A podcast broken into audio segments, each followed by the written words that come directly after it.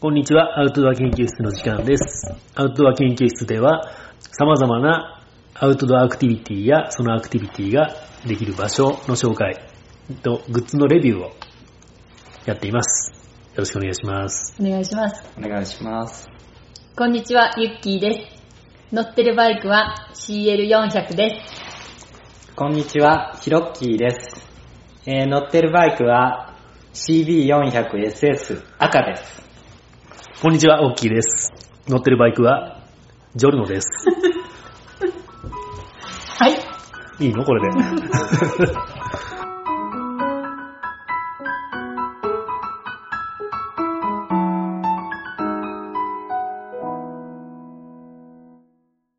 っていう風にね、今ユッキーがやれって言うからやったけども、今のはあれね、えーっと、女子バイクそうです。風な自己紹介をしてみましたね。うんで、まあみんなはね、そうやってバイクがさ、あるから、そういう紹介も楽しいかもしれんけ ど、俺この間言ったよね、うんうんバイクぶっ壊れた、爆発したって、 うんで、まあ今はね、うんあの、ジョルノちゃんが俺の愛車なんだけど、うんまあもうすぐね、ちゃんと手に入るけどいいとして、はい。まあいいや、今回は、うん。えーっと、第10回はい。の記念すべきうん放送は、ゲストがね、ゲスト。いますいます。うん。広くし、は、拍手、拍手、いる拍手、うんまあ、ちょっと、あ、ちょっと、やる、やる、やる、それ。いいの、いいの、いいの持ってきたうのん聞いた聞いたギターさんを持ってきたのに。うん。いらんよ、別に後からでもつけれるあ、そうなんだ。 そっか、この、この場でやる必要ないんだ。うん。で、ヒロッキー、ちょっとね、自己紹介しますか、自己紹介。自己紹介しない方がいいじゃあ、スマーカー。うどんな趣味趣味はでも知っとるよね。あの、前にね、前回、言ったもんね。源そう、源流釣りの時に源流釣りの時ね、一緒にちょと行ったっていう話をしたねそう。そその、のヒロ君がね、実はヒロッキーのね、誰も気づかんかったと思うけど、 ヒロ君こそがヒロッキーの正体でうんね、はい本名はね、うんなんて言うんか僕謎にしとこうかね。 で、えーっとね、タイトル言ったっけ言って、あ、言ってない。 ?10 回はね、うんえーっとね、シーカヤック瀬戸内海ツーリングうん。うん。ということでお送りしたいと思いますけども、はいはい。えっ、と、この間ね、5月の31日、6月1日の2日間で、うんこれ、村上水軍商会っていうね、うん。ポニョで有名なうん。うん福山市友の浦はい。で、とシーカヤックのツーリングをね、うんやってるうん。村上さんうん。のお手伝いでうん。参加してきましたね。うん。うん。まあ、村上さんは、えっ、と、その、今、フォレステラがやってるうん大石橋のカヤックの立ち上げからね、うん。お手伝いしてくれたうん。のでお世話になってるんですけども、うんその村上さんのところが、今回東京のある高校の、僕とね、頭のいい高校の修学旅行のメニューでね、そうです。うん、広島に来て、うんで、うんまあ、初日は多分ね、広島市で平和学習みたいなことをやったって言ってたんだけど、その2日目3日目で、うん。 2班に分かれて、うん。 1班は、えっ、と、しまなみのサイクリング行くって言ってたうん。うね、うんん。で、もう1班がこういう、まあ、シーカヤックツーリングっうんてのをやるよっていうことで、えっ、と、生徒が50人ぐらいいたね。うん。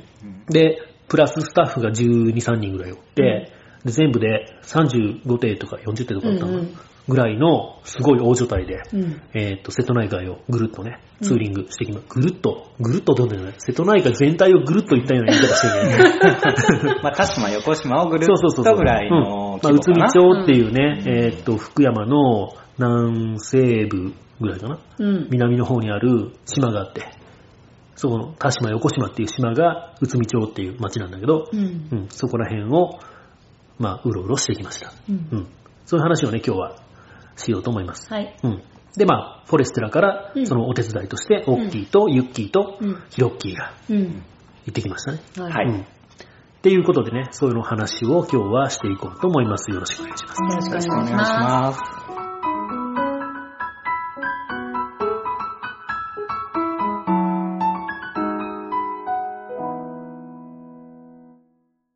でね、まずその、えっと、今回カヤック、シーカヤックに乗ってきたんだけど、カヤックってそもそも何かす。うん。うん。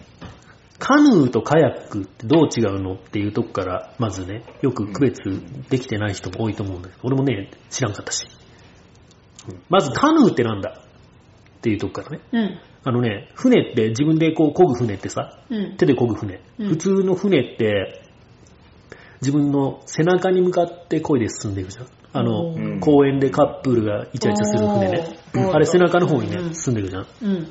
のに対してカヌーっていうのは自分に対して前に進んでいく船のことをカヌーと言います。あ、そうなん。うん。そういう定義なんだ。うん。へえ。でね、そのカヌーの中 で、えっとね、さらにカヤックっていうのはうん区別があって、うん。どういう区別をするでしょうかはい。はい。こぐところが1個がカヌー。どういうこと まあ、要はこう、こう1本で一こう。寸帽子みたいなのか、正解ですイ。ェーイ両方にブレードがあるか。そうそう、パドルがね、シングルパドルとダブルパドル。そうう、ブレードが、ブレードって、あの、漕ぐところのね、しゃもじの、あの、ご飯すくうところみたいなところね、うんうんが、両側にあるのが、カヤック。うん。うん、一個だけのが、カヌー。うん。っていで、うボ区デ別ィがどうこうっていうわけではないんだ。ありゃー。ではないのかな。うーん。でね、そのカヤックっていうのが、まあ、今回使ったやつなんだけど、そのカヤックの中にもこんなにいっぱい種類があって、うん。えっ、とね、まずシットオントップ。これ今多分ね、結構人気があるタイプじゃないかと思うんだけど、えっ、とね、上に乗る。まあ名前見てもわかるけど、上に乗っかるタイプのカヤック。釣りをする。そう、釣りなんか今カヤックフィッシングっていうのが流行ってるんで、このシットオントップっていうカヤックが結構売れてんじゃないかなと思うんだけど、釣りなんかにいいタイプね。まあ、えっ、と、一枚板になってて、で、上に、まあ、乗っかるっていう感じ。おまあ、イカダみたいな感じ、そうそうそうそうね。うんまあ、何がいいかっていうと、カヤックの中にこう水が入って沈没することがない。うん。からいいんだけど、まあ、お尻濡れるよね。う。うんん。うっんていうタイプ。と、まあ、あとね、その自分がさ、やっぱ上に乗っかっとるけ、なんつうかな、あんまりこうね、ツーリング向きじゃないんだって。うん。うんあの、風の抵抗とかあるんかな。うんやっぱり長波距離波のは抵抗を受けやすいとつかいようね。んに対して、えーっと、今回使ったのはシットインっていうね、タイプ。まあ、自分が中にこう、入って、入ってしまうやつ。あの、まあ下半身がもうコックピねット、あるそうタイプかなそうそうそうううんんっていうのが、まあ、普通にね、えっと、こういうツーリングとかには向いてますよ、というやつね。まあ、何がいいかっていうと、スプレースカートが使えるよね。うんただあれも結構、そうね今回結構ね使えたり使えなかったりっていう状況があるけ ど。 まあ、スプレースカートっていうのは何かっていうと、まあ、スカートを履くんよね。スカート。うん。うんで、そのスカートを、 なんていうんかなボディにこうカヤはッめクのボ込んディで、にはめ込んで、う中に水が入らない中に水が入らないようにね。ようにするためのものがね、えっと、スプレースカートってやつでうん、まあ、それを使うとね、えうーん波をかぶったりなんかしても、えー船の中に水が入らないからいいですよ、というものね。うんまあ、今回ね、使って、漕いだらさ、クソ暑くてね、暑かうん、ったね。中が蒸れる。し、まあ、してたからって言っても結構ケツビチャビチャになったよね。うん、やっぱりうん FRP のタイプと、そう、その話を、とこれからします。は はい。い。ね。でね、まあ、その素材の話はね、ちょっと後に置いといて、でね、もう二つぐらいあるんだけど、ファルトボートっていうタイプもあります。これは、えっ、と、骨組みを組み立てて、そこに布をビャーって貼ってって感じのやつねあるあるあるあうんる。まあ、布っていうか、まあ、ちゃんとね、水通さないやつだけど、そういう、まあ、組み立て式の、まあ、カヤックがファルトボートっていうんだけど、うんちっちゃくして運べるっていうメリットがまずあるね。うんそんな車が大きくなくって、屋根にも積めないよっていう人はいいかもしれない。うんただ、組み立てにもね、30分くらいかかったりするし、あうんうん、そう強度的な問題もあるよね。うん。で、あとは、インフレータブル。一番お手軽かな。俺が。どっちかというとおもちゃ感があるかな。う。うんんあんまりこれでね、海をこう旅しようっていう人はいないと思うけど、うんししない方がいいしね。危ないねう。ん。っていう種類があって、で今回はそういう、まあちょっとツーリングっていうことで、シットインっうん。ていうタイプを使いました。うん。うん。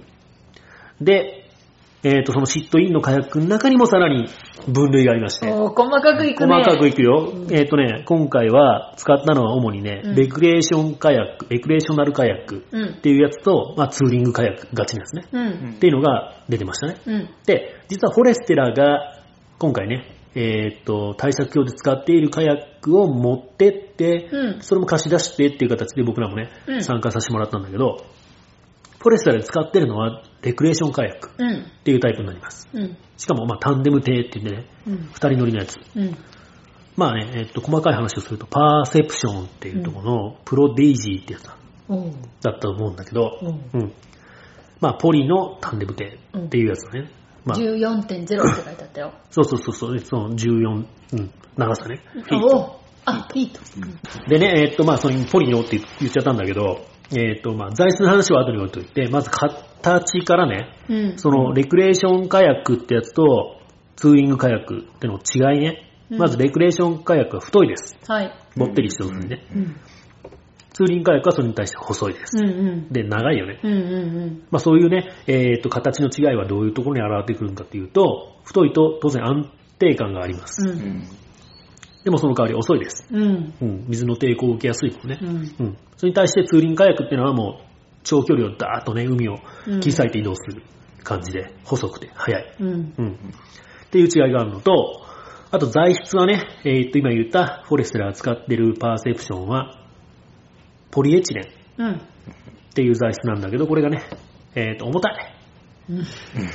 重たいんだけど、まあ、割れにくかったり、うんあと大量生産がしやすかったり、っうん。ていうことで、まあ、安いっうん。ていう、まあ、メリットもあるんだけど、これね、水をちょっと通すのね。うん、どこれは今回ね、どこからとももなく水が入ってくるんだって。だから今回、まあ、僕ら借りたのは、と一人乗りのね、うん。シーカヤックをちゃんと、あうの、んツーリングカヤックを借りたんだけど、それもまあ、ポリだったから、微妙に水が染みてくるよね。おうん、ー。どっから入ったんかわからんけど、水、もう気血がびちゃびちゃになって。う。うんん、だからまあ、そういうもんだよっていうのを、まあ、うんカヤック、これから買う人はね、うん。覚えてほしいなと思いますね。うん。に対して、えーっと、ちょっと高級なやつ、FRP のカヤックね。うんかっこよかったね。かっこよかったね。カラーーリングもすごくかっこそうよそうかった。そう。あの、やっぱ、ツヤがあるしね、うん色がパキッとしててかっこいい。そうそうそう。まあ、FRP、ガラス繊維を張ったプラスチックかな。うんみたいな感じねうんまあ、他の、なんか、バイクのカウルとかさ、車のなんうか、んそういうのとかさ、結構いろんなことで使われとるけ、知っとる人も多いかもし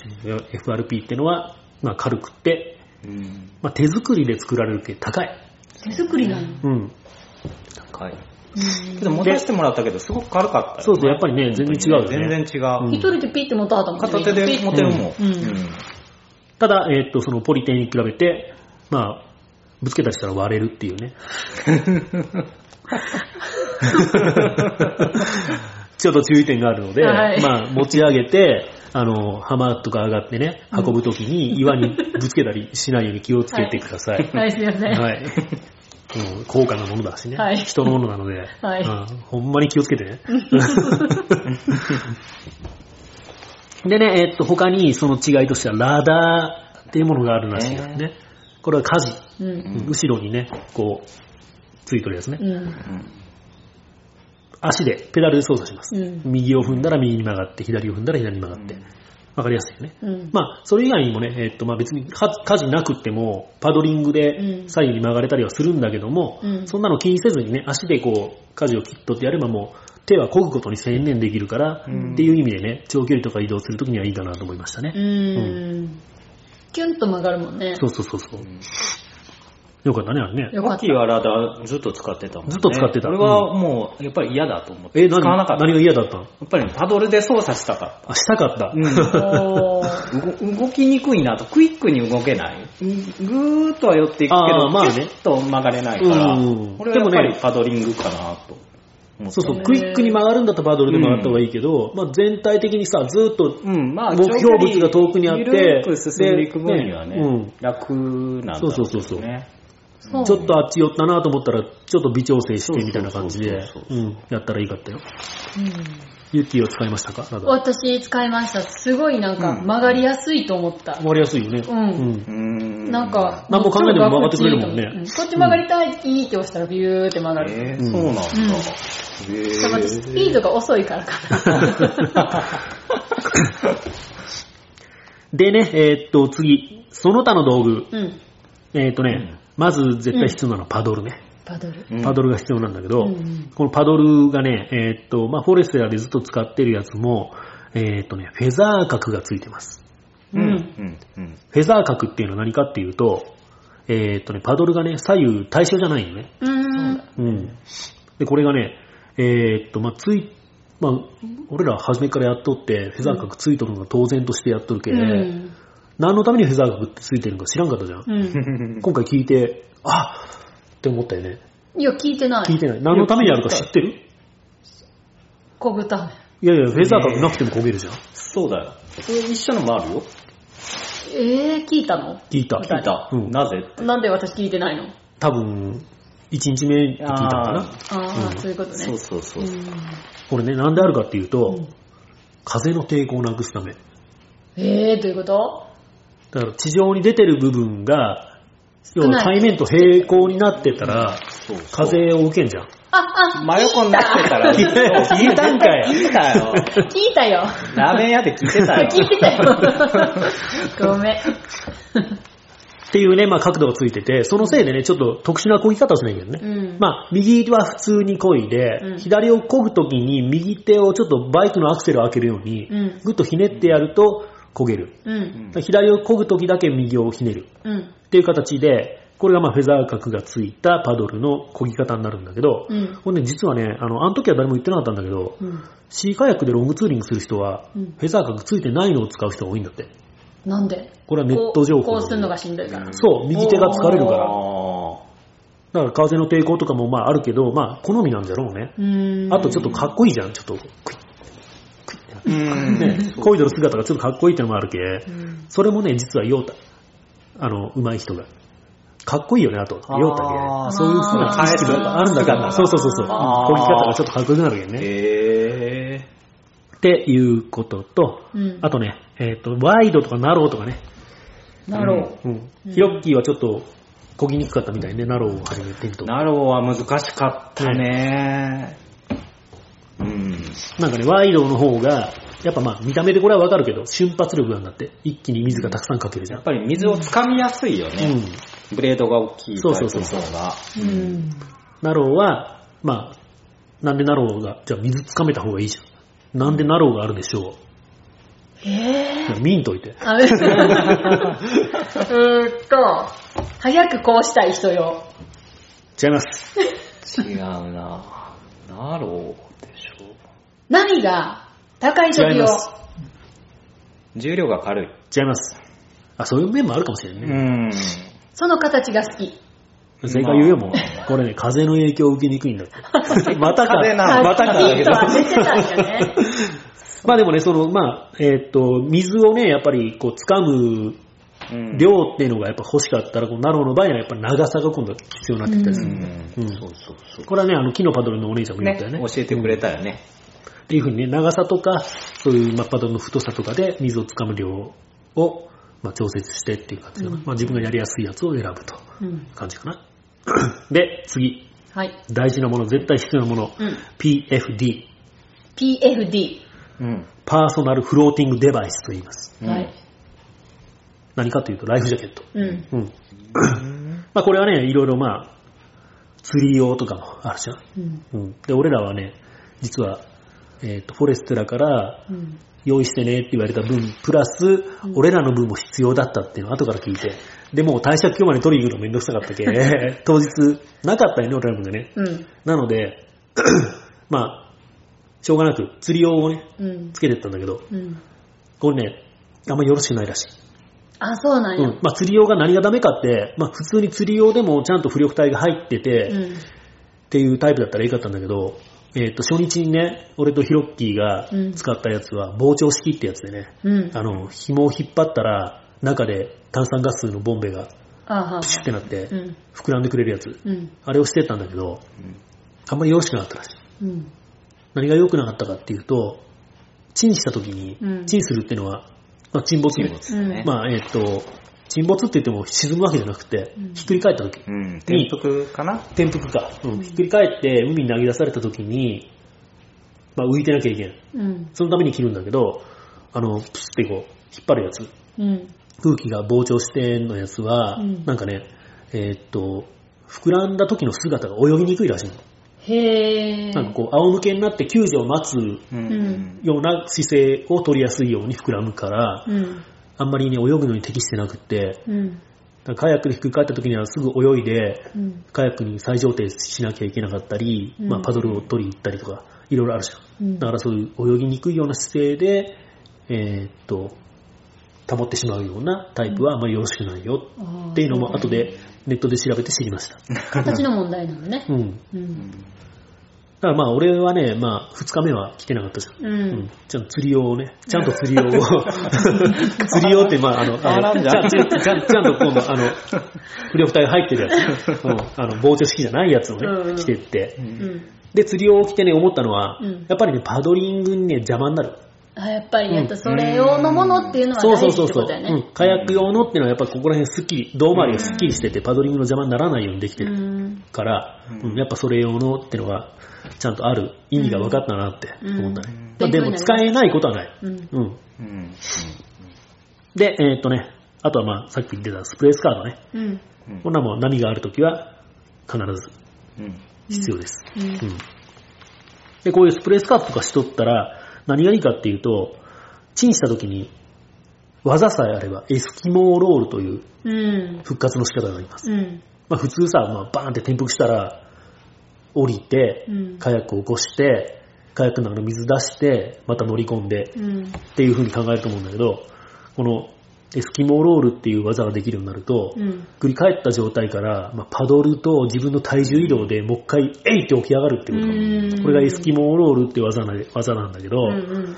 これはね、もう、でもみんなができるわけじゃないらしい。であの、夏中練習すれば、秋にはできるって言ってた。結構ね、そうそう。だから、結構大変な技ならしいの ね。うん。ちょっと一回練習してもいいかもね。練習しようか。ね、まあ、練習しようかって言っても、あれだけどね。フォレステラのレクティじゃできんけどね。あれ、あるじゃん、一人用のやつが一個。あ スカートもあったっけあれはね、ああれの置いリ、てくれてリバーカヤックは、うんこれは村上さんにおったんだけど、リバーカヤックのエスキモーロールは力ずくでできるらしい。意外ああ、と。そうなんやーうんだけど、その、長さがねないちゃんとツーリングカヤックであうんエスキモーロールしようと思ったら、結構ね、その力ずくじゃなくって、やっぱり体重移動とか、コツあ。とコツみたいなのもね、やっぱあってうん、そんなのはしっかり練習しないとできないよって。うんうんどうかね、どこだったっけカヌーの里え作カヌーの里どうしら作木か三郷町かどっかにうん。あるんだけど、そこはね、なんかね、室内のプールがあって、うん。でそのプール用のカヤックが1個あって、うん。でそこであのエスキモーロールの練習ができるんだって、へえ。そういうとこ行って練習してみるのもいいかもね。ね、うん体験とかさせてもらえればいいのかな。っていうぐらいかな。うんらへんが一応ね、カヤックっていうものの、うん。まあ、説明というか、まあ、分類されてるので、うん。自分がやろうと思うことに合わせたカヤックを選びましょうということかな。はい。うん。ヒロッキーなんかありますかいえ、特にないですね。特にないですはい。レスキューの話もしとこうかな。うん。レスキューの話はいいか。いいよ。あのね、あの、二日目に一人チンしたじゃん。あうん。あ。え、ひ一日目だよ。一日目もチンはしたよ。そうだっけ一日目の午後だよ、チンしあたの娘が昨日下の。流でチンした子が一人いたよ。あ、そうだ、一日目だ。一日目じゃないあの、港にうん船がいっぱいあそるうそう、なんでこんなとこでっていうとこであチれンしたのね。ああの時にね、あ遊のんでたんや時は、じゃけ、えーっと、浜に一回あげたじゃん。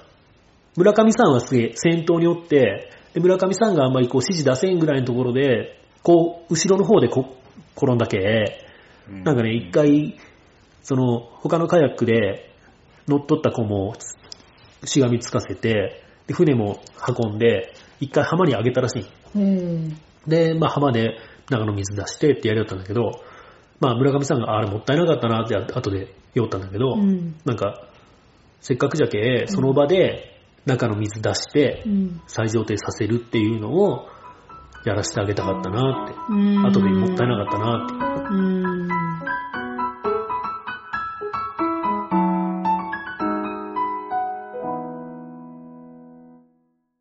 はい、じゃあね、実際に、えーっと、5月31日から、ううん、言ったやつをね、ちょっと、内容を話したいと思います。5月31日は、まずね、えーっと、10時に生徒たちが到着したのかな。うん。で、この日はね、えーっと、オッキーとヒロッキーがは行っい。てきましたね。はいでユッキーは、写真係だったね。うんうん陸を、陸からずーっと追いかけるってそうそうそいううそう。まあ、えっ、と、海で、まあ、出るんだけど、まあ、陸から写真を撮るっていう係だったよね。うん。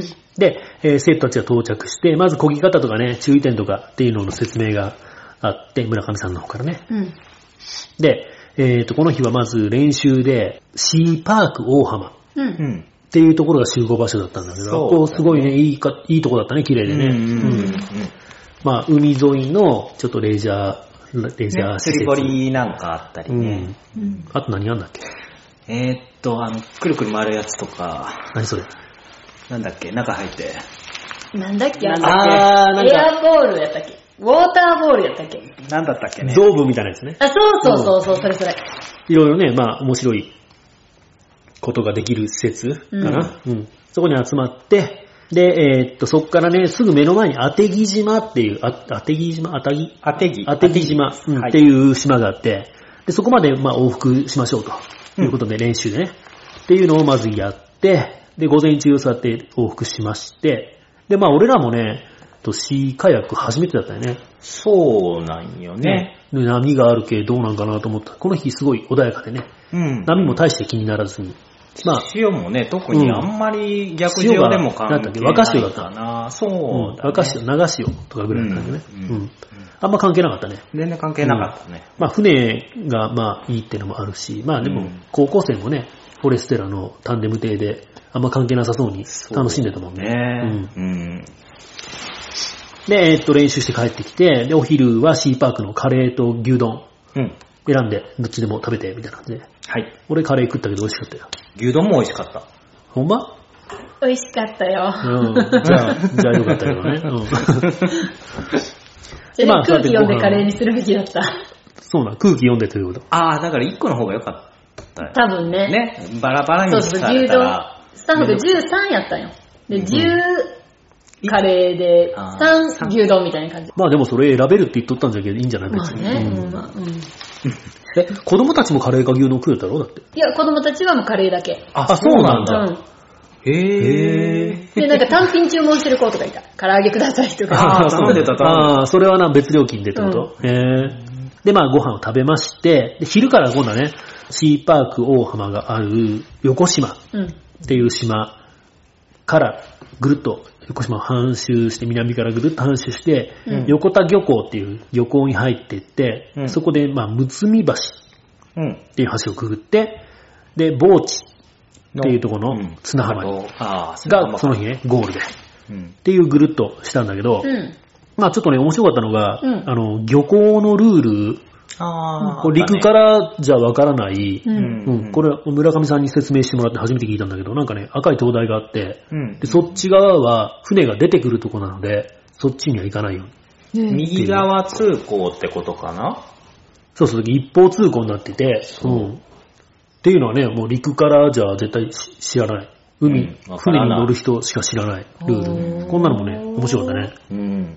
で、この日ね、若潮、流潮とかぐらいで、あんまりこう、潮の流れも大きくなくて、で、風もなくてあね、んま波りなもあんま立ってなかたったなんだけぎどぐらいだったよね。なんだけど、さらにね、えーっと、その、やっぱ漁港の中入ったら防波堤の働きで、さらに波がなくなったね。なかったもう、ね。うん、ベッタベタだったね。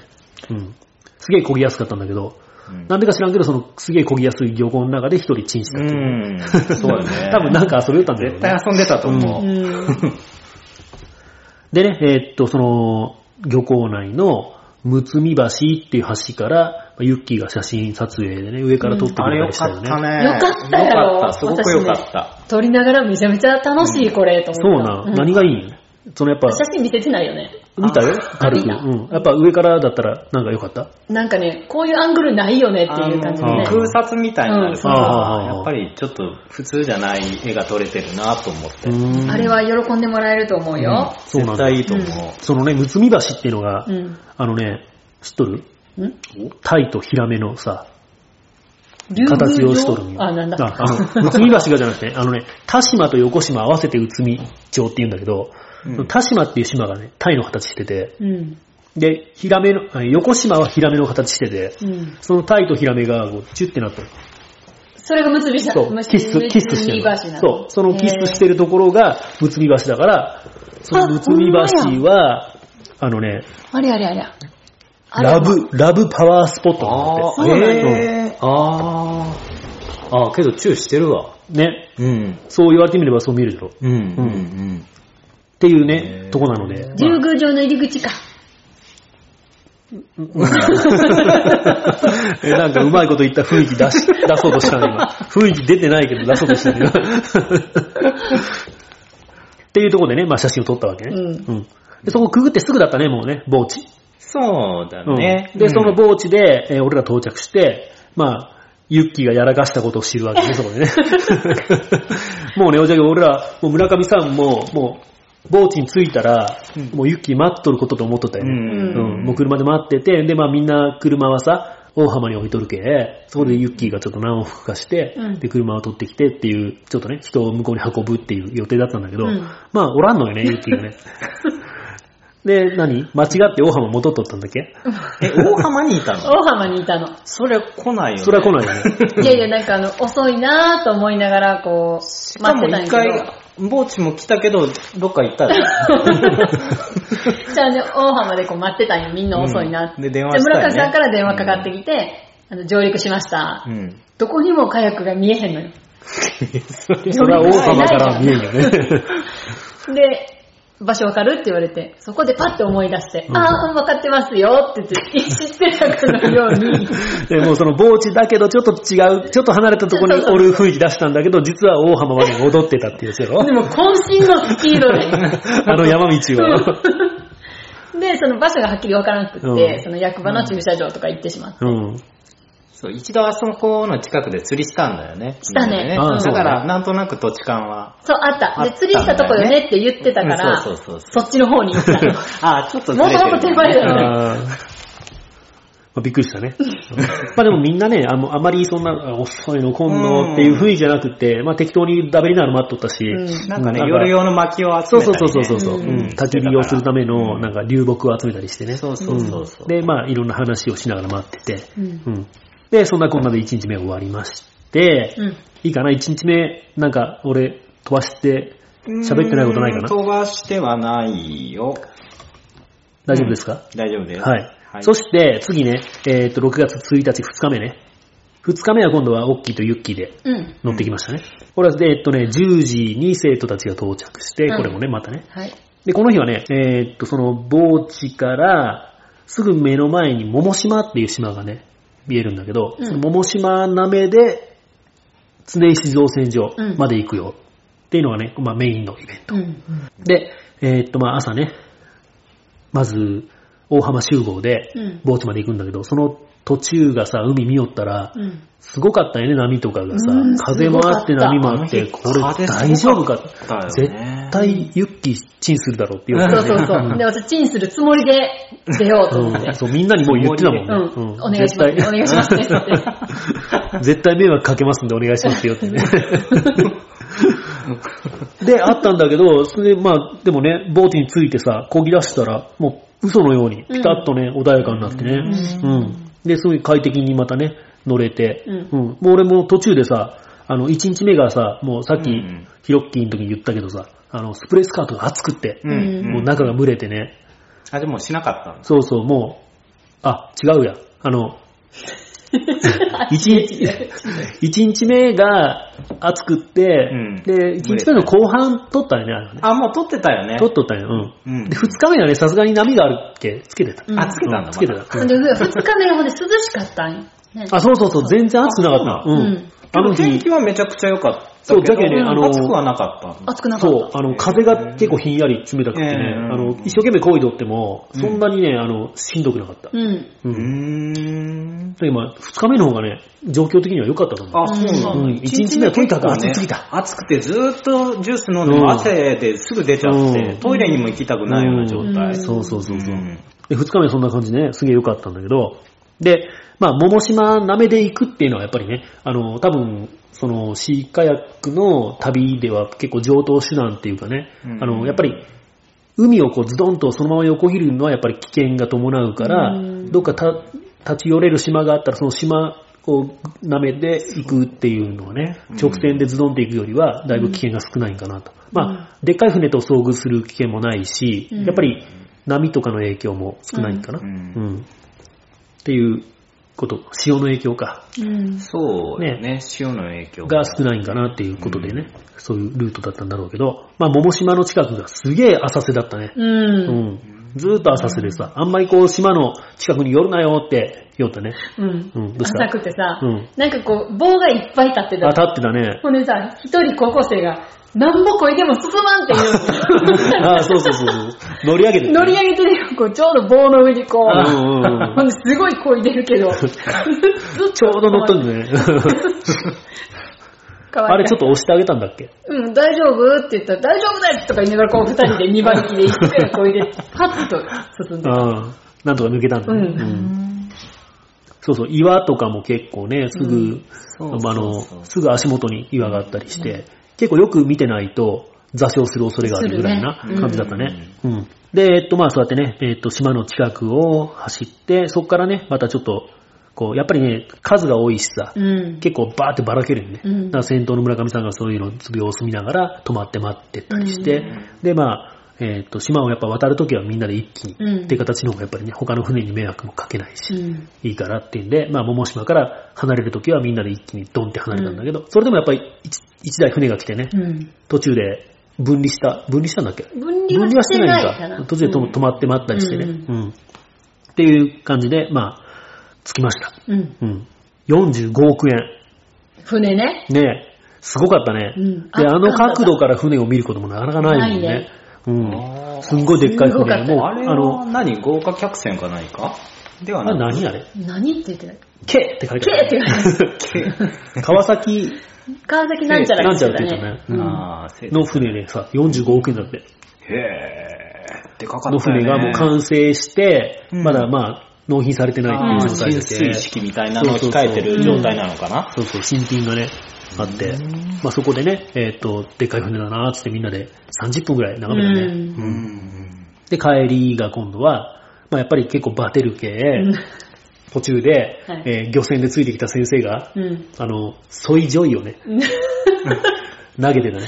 あの、鯉の池に、そうそう、餌を投恋げるの餌を投げるようにね、高校生たち、群がる高校生たちにね、ソイジョイを投げてた。 いろんな色のカヤックがその船に、。あー、わーって寄っててくるんだ。可愛かったう。ん へーで、ソイジョイを食べて休憩して、またね、えー戻ってきて、高校生男子でしかもタンデム艇ってなるとね、ううん早いんよん。ね。めちゃくちゃ早うい。ん。やっぱタンデムになるとさ、2馬力になるけ、うん早いんよね。うん。うん。で、まあ、しんどかったね。ついていくのがね。しんどかった。うん追いつけなかった。そう。まあ、ユッキーは大丈夫大丈夫と言いながらも、みんなにね、大丈夫じゃないって判断されて、あいつは絶対大丈夫じゃないって判断されて、だいぶ一人で遅れてたもんね。うん。一番最後やったね。俺もね、だけどあんまり遅れとることを目立たさんように、うんあの、みんなの塊とユッキーの間に入って、うんこいでたりしてたの分かった、わか った。気遣って俺もらもっ遅れてたわけじゃないんだうんそうだ。そう、だけど俺まで大丈夫って言われたり してね。俺じゃないんだけど、と思いながら。やばいじゃね、チーム退職ね。本当。違う、言わしてもらうけど。はい、どうぞ言い訳を。 あのね、私スピードは出せへんけど、大丈夫やった ん だって。 瞬発力はないけど、持続力はあったそんうだ。そうそう、持続力あるからずーっと自分のペースでずーっと焦げるんやけど、うんみんなのペースについていけないから、うんあいつはもう体力がなくなって、うん焦げてないっていう判断をされて、引っ張ろうか引っ。って張引っ張ろうかって言われたら、でもそれはもう引っ張ってもらうんだろう。あ、でもあ大丈夫って言うなって言われたよね。そうそう、いうんまず一人目、ガイドさんって言って、 張どろ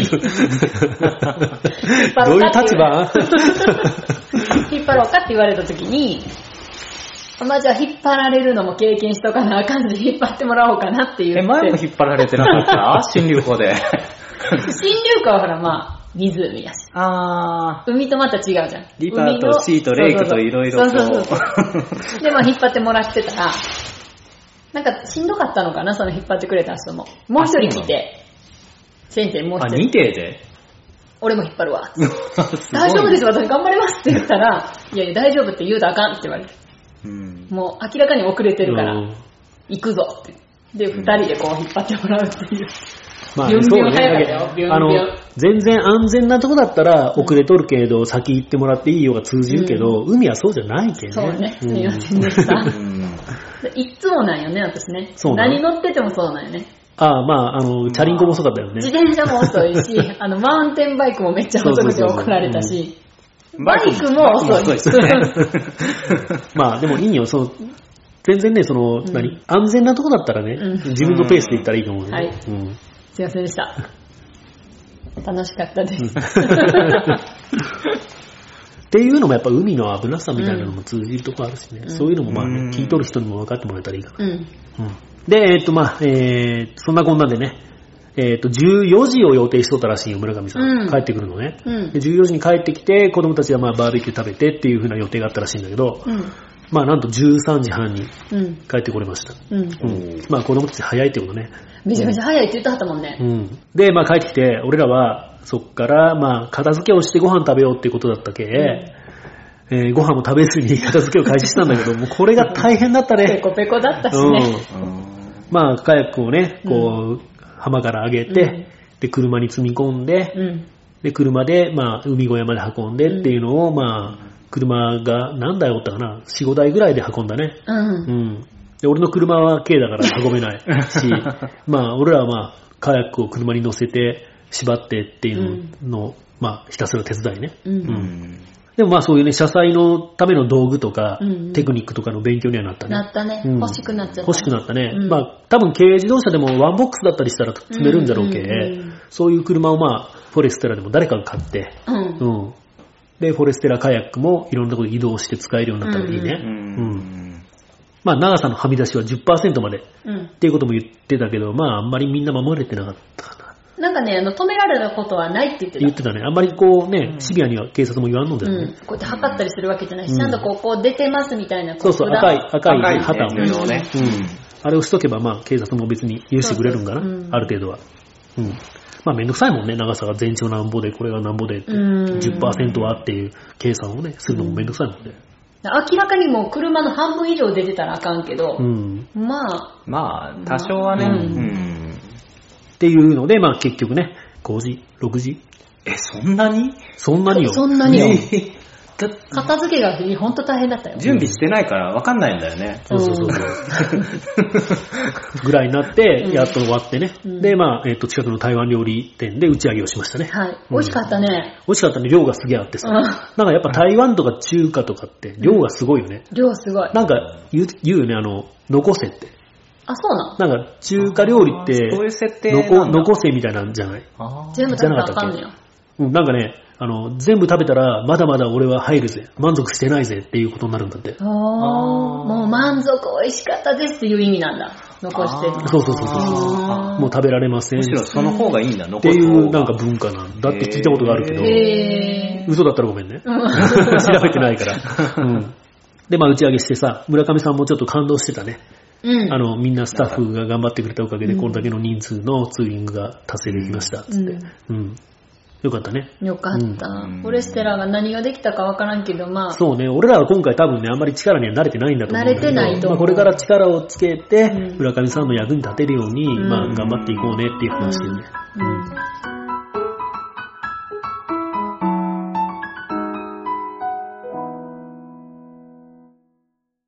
まあ、今回だけ、まあ、ね、えーっと、帝釈教で、うん。えーっと、フォレステラとしては、まあ、カヤックの体験をしてもらってるんだけど、うんシーカヤックを体験してみて、どうでしたあのー波と風ってすごい力あるんやなとう思う。ーうんん、そうね。全然違う。うん。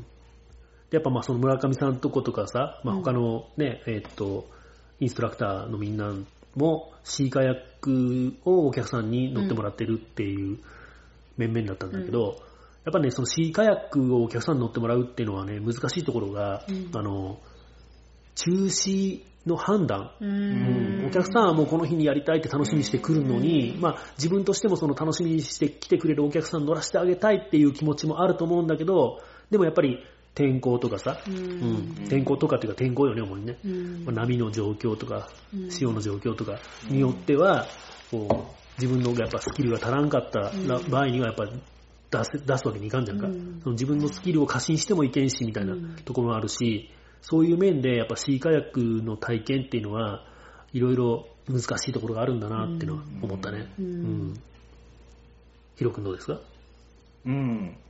ヒロ君って言ってヒロッキーどうですかまずはやっぱり、あの、敷居の低いレイクカヤックを体験した後に、リバーとかシーのカヤックをしていく方が、こう、ステップアッあプ的には、そうすねごくやりやすいのかそうなっていね。う。まあ、うんいきなりシーカヤックっていうのはちょっと、うんまあちょっあのと、今回はほんまに、ねあの、うんあれね、えっと条件が良かったから。良かった、奇跡的なっていうふうに思った人もおったけどっていうね。うん本当にそうだと思う。う。うんんそうね。まあ、船酔いする人もおったりするしね。そうよね、んそういうのも、まあ、ない、うん心配ない、レイクカヤック。まずね、チンする人がいないというね。そうね。ううんん。そのレイクカヤックが楽しめるのが、対策対策強化。しそていうこか、そうか、そういうこと僕からはフォレステラがフォ運レステラ営がしている。うん、そうね。うん。 やっぱこうやって宣伝とかが入ると、ラジオやってた意味があるっていうねラ。ジオらしいね なんかねそういうために使わないとうね。んそうね。うん皆さん、フォレステラのね、対借橋、えーカヤック、ツーリング、よろしくお願いします。よろしくお願いしお願いしまます。さよなら。あ、違 う。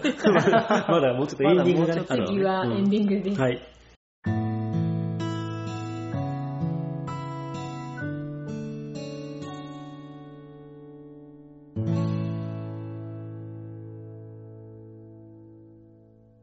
はい、えー、とじゃあエンディングですね。はい。はい。エンディングはね、今回はね、えー、と日焼けの話まず。うんうん。まあ、日は焼けたね。私全然焼けてないけど。あ、そう結構いつも対策を万全にしてくる感じうん。またなんかあの、えっ、と、おばちゃんみたいな帽子かぶっとったっけおばさんみたいな帽子は今回は被ってないけど、つばがある帽子をちゃんと被ってた。あ、前、前週ツバがあるやつ。そうそうそうそう、あれ必要だったなと思った。あ必要のだ首の後ろが痛いんキよャ。ップじゃなくてハットよね。そうそう絶対ハットがいいわそうだあとね、大きいね、ここの、こう短い。短いそうだ、俺。短かったそうツバが短かった、うんだから、鼻がこんな真っそう黒なの。な。鼻がね、鼻コアラみたあいのね、な。二人で さ、改めて人の顔見て笑うのよ。が、 すっごい黒くなってるよ、ここそう、今もう皮がむけてさ、むけたちょっとパラパラになってるね。あー、本当だ。まあ、あとね、やっぱり、スプレースカートをしたけよかったけど、うんそのね、実は次の日にね、新流行でまた乗ったんだけど、うんうんその時はスプレースカートもうないじゃん。うん足もすごい日焼けが。うん、そうなうんん。足もね、もうう、んなんか何段階にも分かれて る。まずこうあ自転車やろそうそう、自転車がこの膝上でね、まず跡があって、うんで、自転車膝上に跡があるんだけど、そこから膝下にかけてグラデーション的にあんまりこう、やっぱり、こう膝から下は上向いてないけ、うんあんまり焼けんじゃん。うんん。だけどそこからグレーグラデーション的にまた一回白くなっとるんだけど、またカヤックは足投げ出すけ、で、その、すねぐらいからまた焼けとるってい う、面白い日焼け変のなの形になってるね。えーうん。まあ、夏だしね。これから日焼けをどんどんしていくのは、俺は全然嫌じゃないけども。私もここだけ焼けてるよ、火あ、ほんまじ薬。ゃ。火薬焼け。変なのそれも変だね。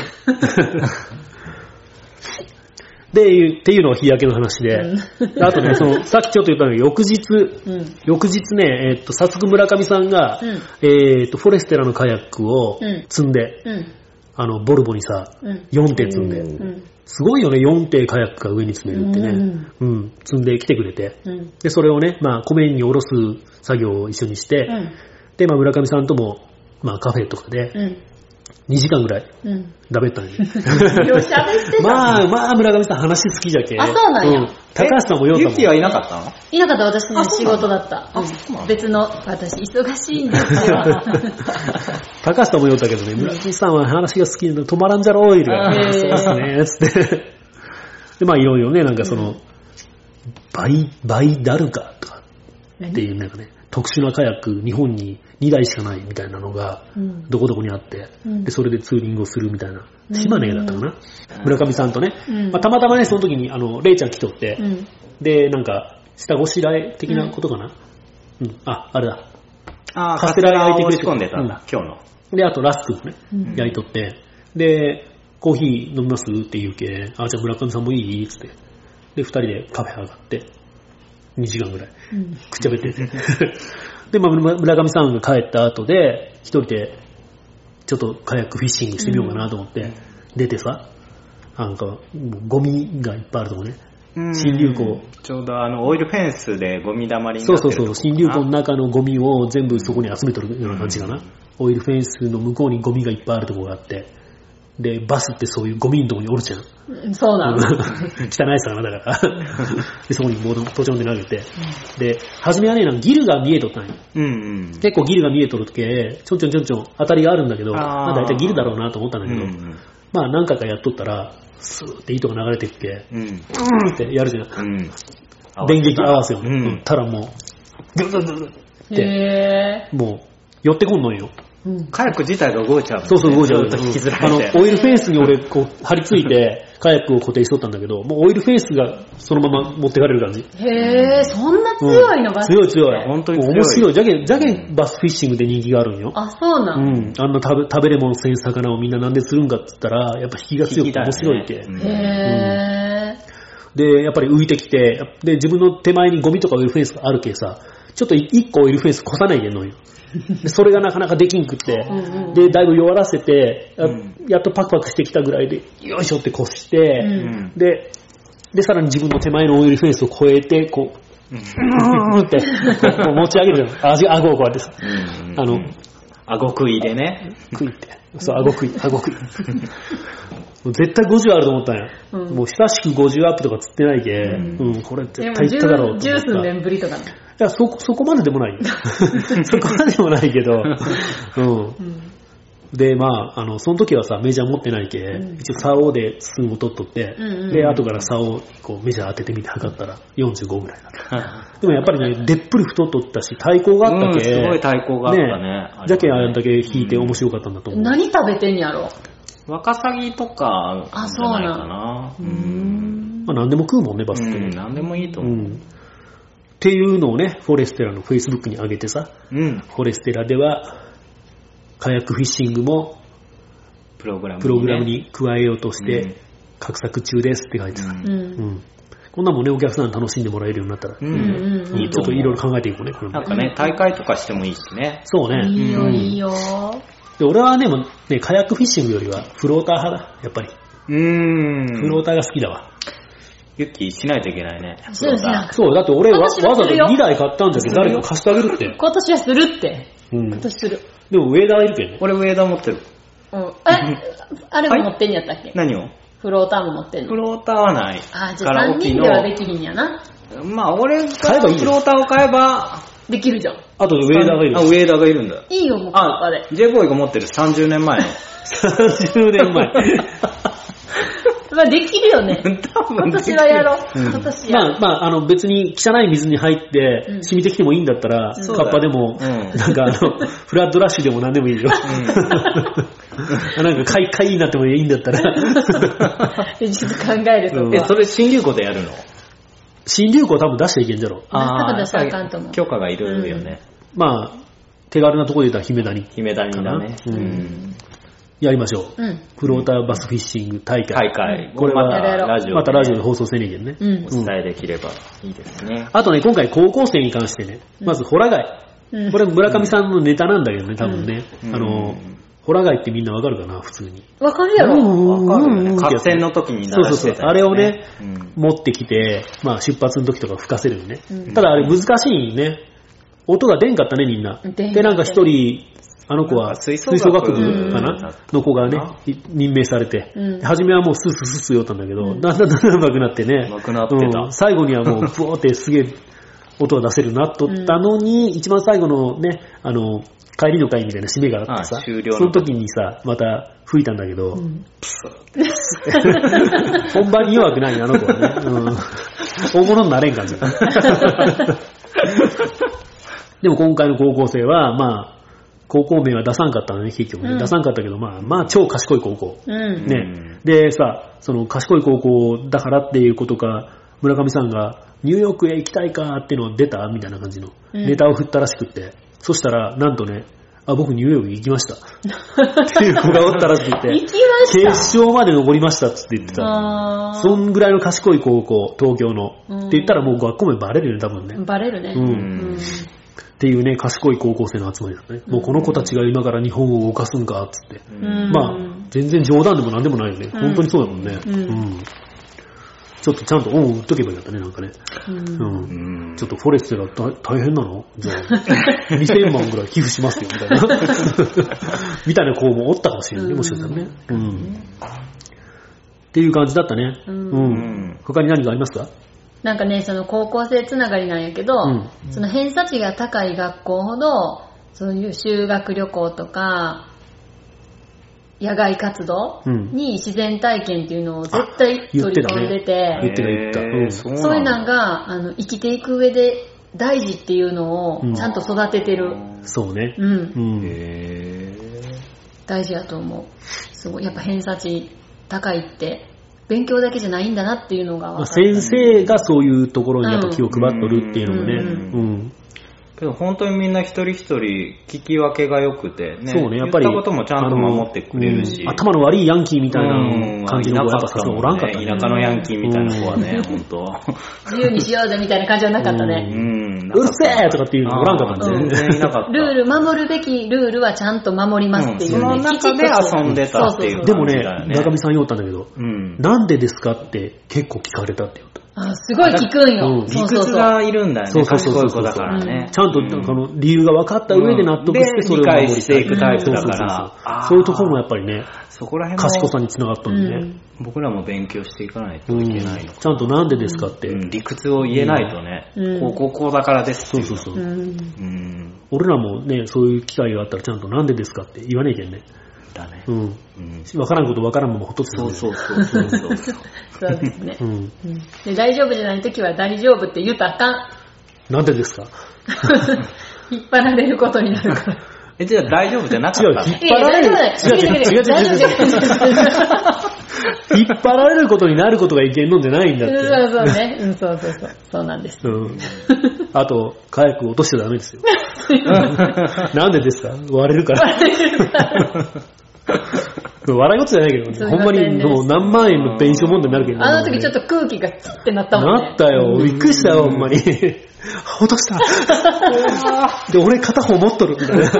俺も連帯責任とかになったけんね。ほんまびっくりした。うん血の気が引いたよ。 2日間でした。うんそういう締 めまあいいか、楽しい2日間でしたね。はい。じゃあ第10回このぐらいにしておきますね。はいはい。ありがとうございましたあ。りがとうございました。